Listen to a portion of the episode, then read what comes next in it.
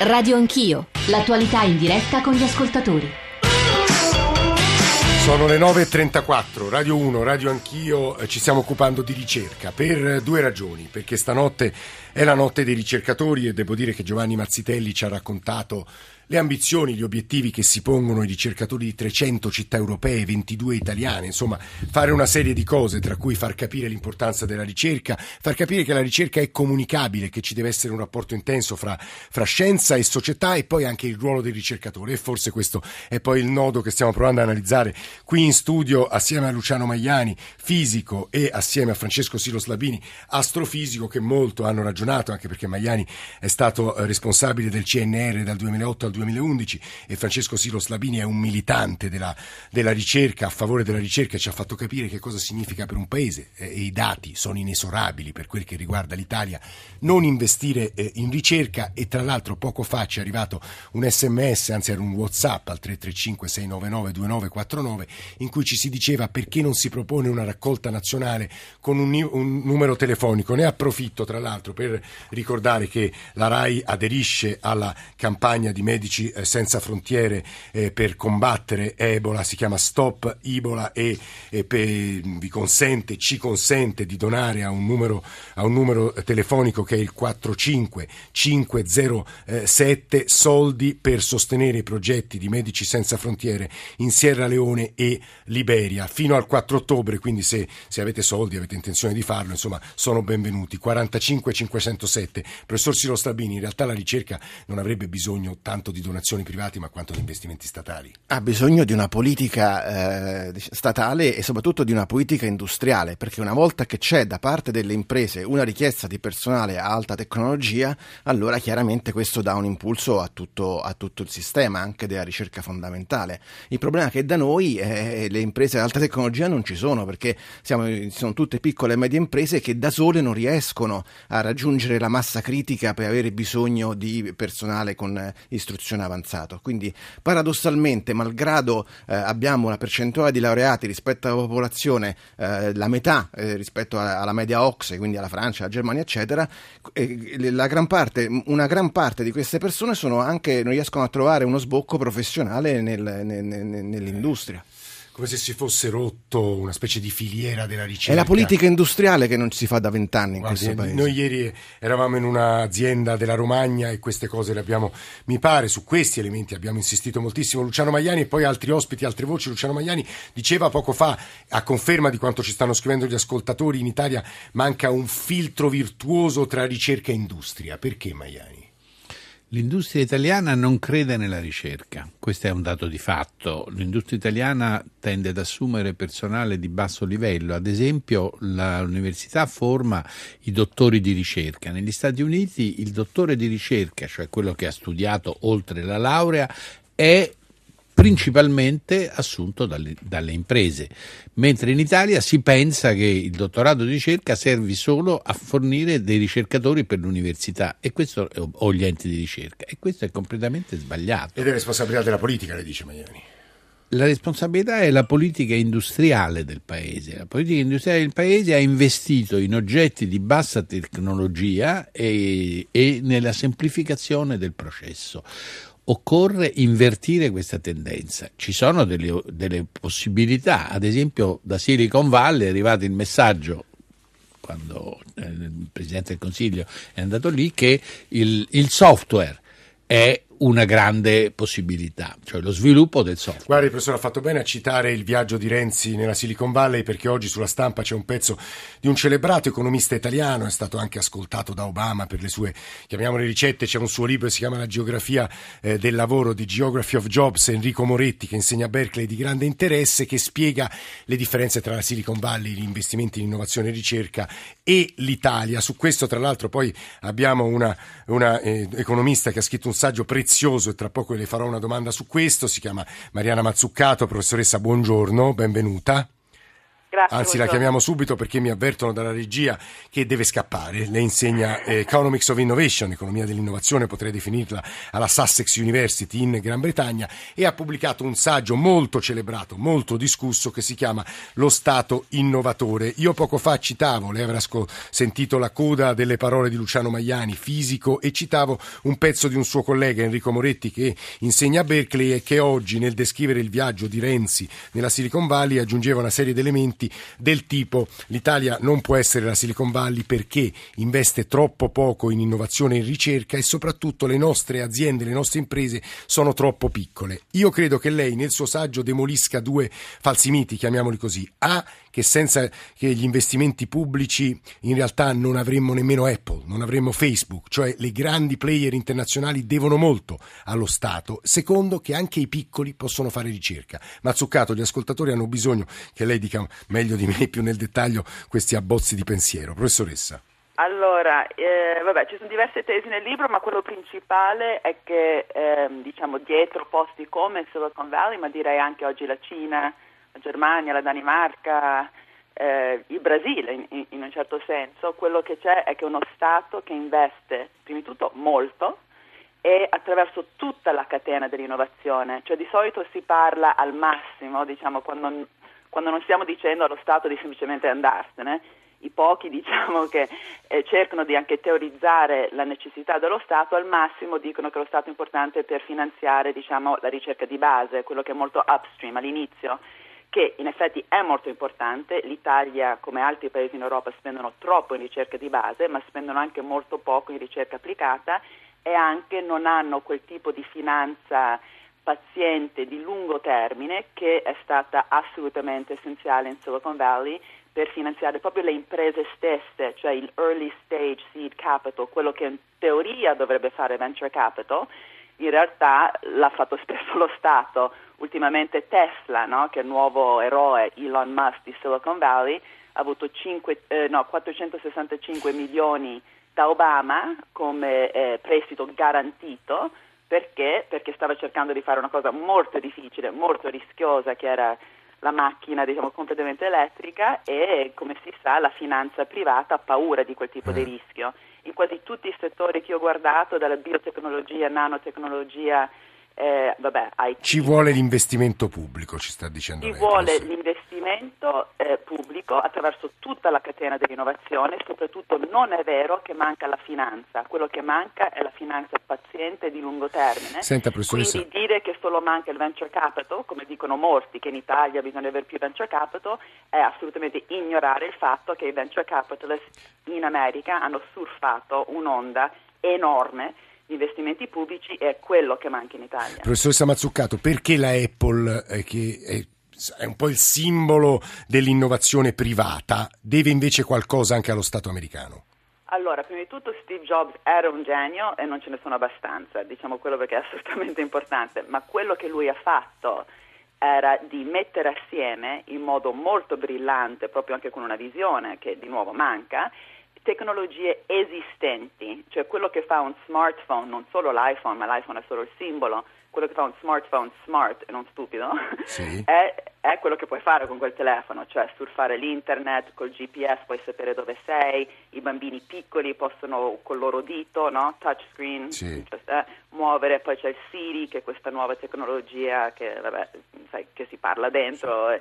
Si può chiedere il telefono, tutte quelle tecnologie, internet, GPS, touchscreen e Siri sono state finanziate dal pubblico. Quindi lui col suo senso di design che è stato molto ben descritto in questa bellissima biografia sulla sua vita, eh, ha poi messo assieme in modo anche semplice, sì. perché c'è una semplicità certo. dentro l'iPhone, però in quel libro, 700 pagine, non c'è una parola, una frase, un paragrafo, una pagina sul Su. fatto che sono stati investimenti pubblici eh. Che hanno permesso a queste persone incredibilmente intelligenti a fare quello che ha fatto. Eh, Mazzucato ha fatto benissimo a ricordare questo elemento perché tendiamo, credo, a sottovalutarlo. È un saggio di grande interesse lo Stato innovatore di Mariana Mazzuccato e la ringraziamo molto per questo. Tra l'altro ha citato scoperte, campi, elementi, oggetti di cui si parla moltissimo una nostra trasmissione neonata, insomma, dal nuovo palinsesto che è Eta Beta, condotta da Massimo Cerofolini ogni giorno dalle 11 e mezzo a mezzogiorno, quindi se potete ascoltate la storia soprattutto in questa seconda parte parte di trasmissione. Le ha raccolte Nicola Ramadori, sentiamo la prima. Non vuole sentirsi parte della schiera dei cosiddetti cervelli in fuga, preferisce definirsi un emigrato intellettuale. Sergio Chipparo, 40 anni, è laureato in fisica. Dopo un dottorato e anni di borse di studio tra Italia ed Europa, nel 2009 ha ottenuto una cattedra permanente all'Università di Parigi. Ci sono per scelta e anche per necessità. Diciamo, io non avevo alcun tipo di prospettiva lavorativa in Italia e quindi effettivamente era una cosa necessaria. Allo stesso tempo, devo dire, io l'ho fatto anche per motivi personali. Lei quindi non tornerebbe in Italia? In questo momento la domanda non, non si pone, in questo momento non, non, tornerei, in effetti non ci, sono, non ci sono le condizioni. Ha mai ricevuto proposte di lavoro dall'Italia? Proposte nessuna e in effetti conosco abbastanza bene il tema accademico perlomeno, quello industriale devo dire la verità non mi interessa e non ci sono proprio le possibilità per pensare per qualcuno come me non particolarmente radicato all'interno del sistema universitario italiano di rientrare nel, nel, suo seno. Diciamo. Che cosa pensa della ricerca in Italia e della situazione dei ricercatori italiani? La ricerca in Italia è una grande, almeno in fisica, c'è una grande tradizione e ha prodotto eccellenza, contrariamente a una certa pulgata magari fino a pochi anni fa. Naturalmente adesso, da 30 anni a questa parte, c'è un'opera di distruzione sistematica, quindi in questo momento purtroppo devo dire che mi pare che la, l'intera università italiana sia in fase terminale, insomma è una catastrofe epocale. I ricercatori in Italia e all'estero e come del resto in altri paesi, insomma in Germania non è che sia molto meglio. Altri ascoltatori, altre storie, come scrivevo eh, anzitempo sulla vostra pagina Facebook, credo che la ricerca italiana riesca ad essere molto competitiva sulla produzione scientifica grazie anche alle migliaia di persone che lavorano gratis nelle università per passione e amore della ricerca, gente che vive di speranza, ma anche, e sentiremo queste storie fra, fra poco, ma anche purtroppo di false promesse. È possibile, Gino da Granada, credo in Spagna, che i nostri governanti italiani non abbiano imparato la lezione dalla fuga di tanti illustri ricercatori scienziati dall'Italia, tra cui Guglielmo Marconi, che peraltro ricoprì anche la stessa poltrona che ha ricoperto il professor Maiani al CNR, sì, diciamo, nel, nel, nel, primo, primo dopoguerra, che la ricchezza di un paese si misura anche dal numero di scienziati e ricercatori. E poi ancora la ricerca applicata, il filtro del MIUR, ci scrive un ascoltatore, due anni per valutare, approvare e contrattualizzare i progetti di programmi quali cluster smart cities con fondi già stanziati, possibile Silo Stabini ci voglia così tanto al MIUR per approvare progetti? Sì, sì, ci sono dei, dei casi assolutamente incredibili, anche un mio collega mi diceva un, quasi dieci anni sta aspettando dei, dei, soldi che ha già ottenuto, sono stati approvati, però non... Eh, sono... Ma lì che problema andiamo a toccare? Quello della lentezza della burocrazia italiana. Sì, ma se non altro così una sciatteria di fondo dovuta proprio a un disinteresse politico verso questo settore che è visto come una cosa che non serve a niente, quindi perché investire risorse anche umane, anche tempo per farlo marciare, insomma. C'è un grande matematico che ci sta ascoltando, tra pochissimo interverrà, volevo sentire prima Michele da Bologna che è un ingegnere progettista, credo di macchina ad alta tecnologia, Michele se non sbaglio sono, sono, io. Adesso mi sto fermando e spengo, sì, come sì. mi hanno detto... Sia prudente, eh. il, sì, che spengo il viva voce, poi rispondo col telefono. Ecco, sono già arrivato. Va, va, vada, vada, Michele, può intervenire. Ecco, eh, niente, io eh, praticamente mi posso considerare eh, di essere in un osservatorio eh, in un osservatorio diciamo esterno un po' a tutto l'ambiente della ricerca, però ci sto dentro, nel senso che io sono eh, additore associato delle, delle, Journal Precision Engineering, eh. che è il journal della, delle tre società di ingegneria di precisione del mondo, quella sì. americana, quella europea di cui sono anche un fondatore e di quella giapponese. Eh. Quindi io vedo tutti i lavori, recensisco diciamo, i sì. lavori di ricerca e vedo un po' che cosa c'è. Allora, per quanto riguarda, per essere sintetico, la ricerca di base, il problema è che deve essere fondamentalmente finanziata dallo Stato. Sì. Però il ricercatore vero, dopo i 35 anni non ricerca più niente, cioè se ha fatto qualcosa di interessante, di innovativo di, di, di, buono, diciamo dopo i 35 anni è già finito. Eh. Poi, questa ricerca, io vedo tutte le università, i centri di ricerca all'estero, eh, soprattutto anche in, Giappone, in Cina, Taiwan, allora lì lei ci va alle tre di notte e il laboratorio funziona. In America ho fatto, ho fatto le, con, concorsi di ricerca con i professori e gli studenti, alle tre di notte eravamo lì a lavorare Non è che qui invece alle 5 chiudono i laboratori e te ne devi andare. Eh, Michele, insomma, lei è stato molto chiaro, professor Magliani, è vero quello che dice Michele? Ma in parte è vero, eh, nel senso che eh, c'è molta difficoltà a far tenere aperti i laboratori e le biblioteche in Italia, eh, a differenza degli Stati Uniti. I, I, ricercatori lavorano, lavorano anche di notte, quindi lavorano a casa loro. Le strutture non sono quelle che ci sono in America. Quindi il problema non è questo. Certamente eh, il problema è un problema di investimenti. È inutile che ci giriamo intorno. Non è un problema né di riforma, di strutture, di cose, eccetera. È un problema di investimenti. Gli investimenti non ci sono. Le persone che vogliono fare fare ricerca, che hanno il talento per fare ricerca, possono pensare che non essendoci fondi è meglio che vadano da un'altra parte e questa è la situazione.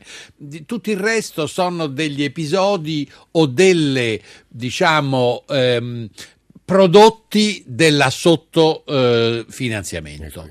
Eh, eh, certo c'è un problema di meritocrazia diffuso, eccetera, è stato introdotto il sistema di valutazione, occorre andare a fondo su quella strada, occorre bonificare certi eh, sacche. No. Però il problema eh. è inutile che ci giriamo intorno, il problema è un problema di fondi, di finanziamento e di politica generale. Come diceva Mazzucato, chiudo, di paziente politica sul tempo. Fondi e valutazione. Si sono sbloccati gli sms ora ne stanno arrivando, insomma, ne arriva una ridda, devo dire, alcuni di grande interesse, ne leggo uno solo, sto preparando una gara europea per il Fraunhofer, così è giusto Siro Slabini, il loro bilancio è di un miliardo 700 milioni di, di euro, ci scrive Giacomo, ma come possiamo competere, come vogliamo competere noi italiani? Professor Mingione, benvenuto, buongiorno, scusi per la lunga attesa. Buongiorno. Giuseppe Mingione, professore di analisi matematica all'Università di Parma. Io qui leggo una lunghissima teoria di premi che lei ha vinto. Ovviamente non sono in grado di misurare la sua grandezza come matematica, ma Magliani, matematico, ma Magliani e Silo Slabini mi dicevano che lei è uno dei ricercatori più citati al mondo e che tuttavia in questo nostro benedetto paese incontra enormi difficoltà a creare un gruppo di ricerca. Immagino per una questione di nuovo di fondi, professor Mingione eh, sia per una questione di fondi sia per una questione del fatto che poi la qualità non sempre è riconosciuta eh, eh in Italia, ma soprattutto per una questione di fondi che sono ormai ridicoli. Io giro ogni anno eh, 6-7 paesi diversi perché le mie collaborazioni sono eh, ormai tutte all'estero e non c'è nessun paese in cui i fondi siano così scarsi. Io mh, ho misurato che personalmente ho un cinquantesimo dei fondi dei miei colleghi tedeschi, ma per dirne una. Eh. Infatti questo è secondo me il, il problema principale, oggi si, si, parla tanto di spread con, tra BTP e Bund con la Germania, eh, non ci stiamo rendendo conto che il vero spread noi lo stiamo creando eh, con eh, questo brain drain di eh, giovani super qualificati. Sottrazione di cervelli, no, traduco. Eh? Sottrazione di cervelli in sostanza. Assolutamente, no? perché io per esempio mi occupo di matematica, che è stato sempre uno dei settori d'eccellenza, prima si parlava di settori d'eccellenza della, dell'Accademia italiana. L'Italia dal punto di vista della matematica è stato sempre considerato uno dei 5-6 paesi più importanti al mondo. Fino a dieci anni fa la cosiddetta fuga dei cervelli era un fenomeno marginale. Adesso? Chi andava fuori non è. Adesso negli ultimi dieci anni sono stati chiusi tutti i posti fondi a zero, taglia le retribuzioni, noi ci lamentiamo che la gente non viene da fuori. Quindi lei, professore, se trova un giovane che le sembra un promettente matematico, gli dice se ne vada? No, guardi, io il mio ultimo studente di dottorato, adesso io l'ho mandato prima in Svezia e adesso, lo mando, adesso eh, andrà a Oxford dove ho dei miei eh. collaboratori e, e quindi sarà lì. In Italia io non riesco a trovare niente e anche perché una, cioè, i fondi essenzialmente non ci sono, la gestione è pessima e, e, e, bisogna dire che il vero spread è quello veramente sulla forza lavoro super qualificata che i paesi del nord Europa come la Germania stanno operando molto eh sì. intelligentemente. Guardi, cioè, tra 15-20 anni saranno loro i veri dominatori dell'Europa, ma non per un fatto di economia, non per i titoli. Ma perché hanno saputo investire sulla scuola, sulla ricerca, sulla formazione? Sì, loro ci stanno sottraendo tutto, cioè si sta ripetendo per tutta l'Italia quello che purtroppo si è fatto al sud Italia per tanti Esattamente, anni. dal sud al nord del paese. Totale. Eh, Mingione, ehm, matematico, sì. eh, se può, come credo, resti con noi qualche altro minuto, perché con Silo Slabini, con Maiani, con lei, con gli altri ospiti, poi dobbiamo indicare, non dico agli ascoltatori che so che è un compito enorme, ma insomma qualche ricetta, qualche strada, capire cosa significa più fondi, una valutazione più efficace. Adesso noi ci ascoltiamo un pezzo bellissimo che è America, abbiamo parlato molto di America in questa trasmissione di Simon Garfunkel, un vecchio pezzo, ma poi prima del GR delle 10 un'altra considerazione tra Silo Slabini e Maiani la vorrei ottenere.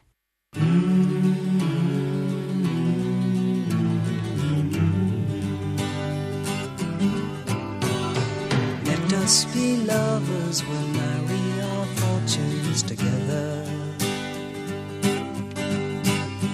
I've got some real estate here in my bag. So we bought a pack of cigarettes and this is where we Wagner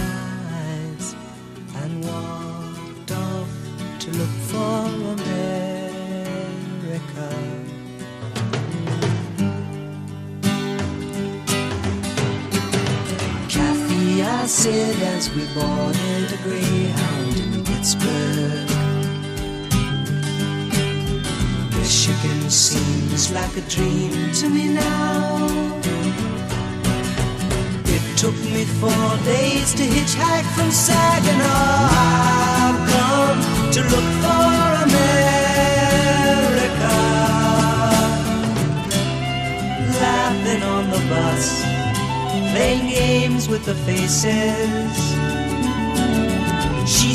Man in the gabardine suit was a spy. I said, be careful, his bow tie is really a camera.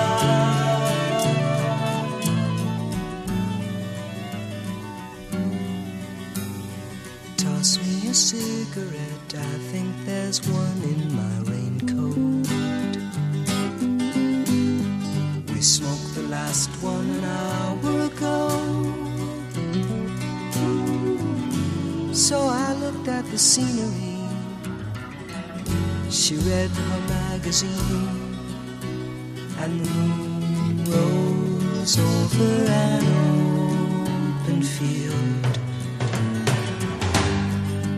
America, Simon Garfunkel, Silo Stabile, Maiani, silenzio e siamo di nuovo in onda, in diretta. C'era una mail che ci ha appena mandato Valerio dalla provincia di Trento. Sta...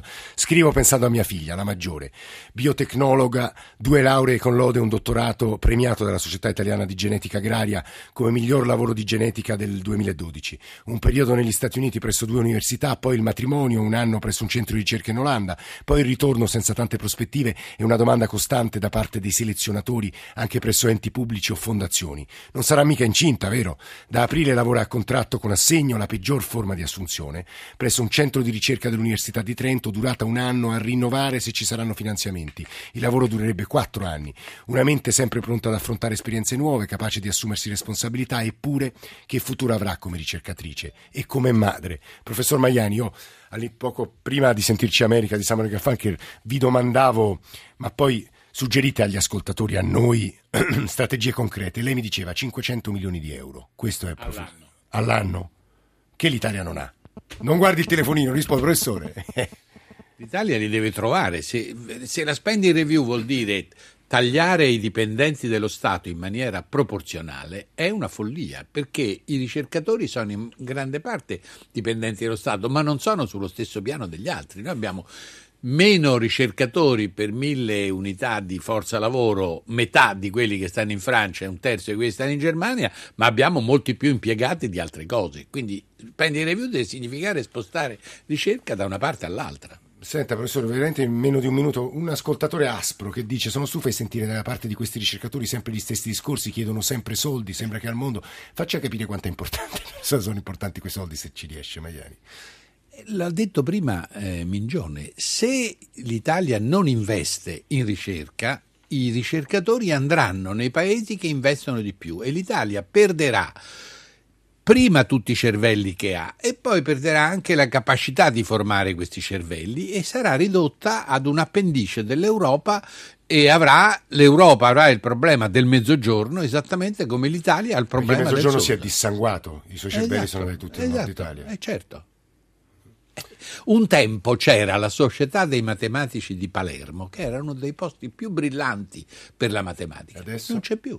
È sparsa molto tempo. Luciano Magliani, Francesco Silvestrini, non poi interverremo, ma sente la nostra sigla di chiusura, c'è il GR1 delle 10 e le vostre considerazioni torneranno, così come torneranno eh, quelle degli ascoltatori, con le loro telefonate, le loro voci. C'è un ascoltatore poco fa citava l'ex ministra Gelmini che sarà con noi tra, tra pochissimo, 800 05 0001 per intervenire in diretta, 335 699 2949, abbiamo anche recuperato gli sms, radio anch'io, chiocciorai.it per i vostri messaggi di posta elettronica. Giri 1 delle 10 e torniamo assieme.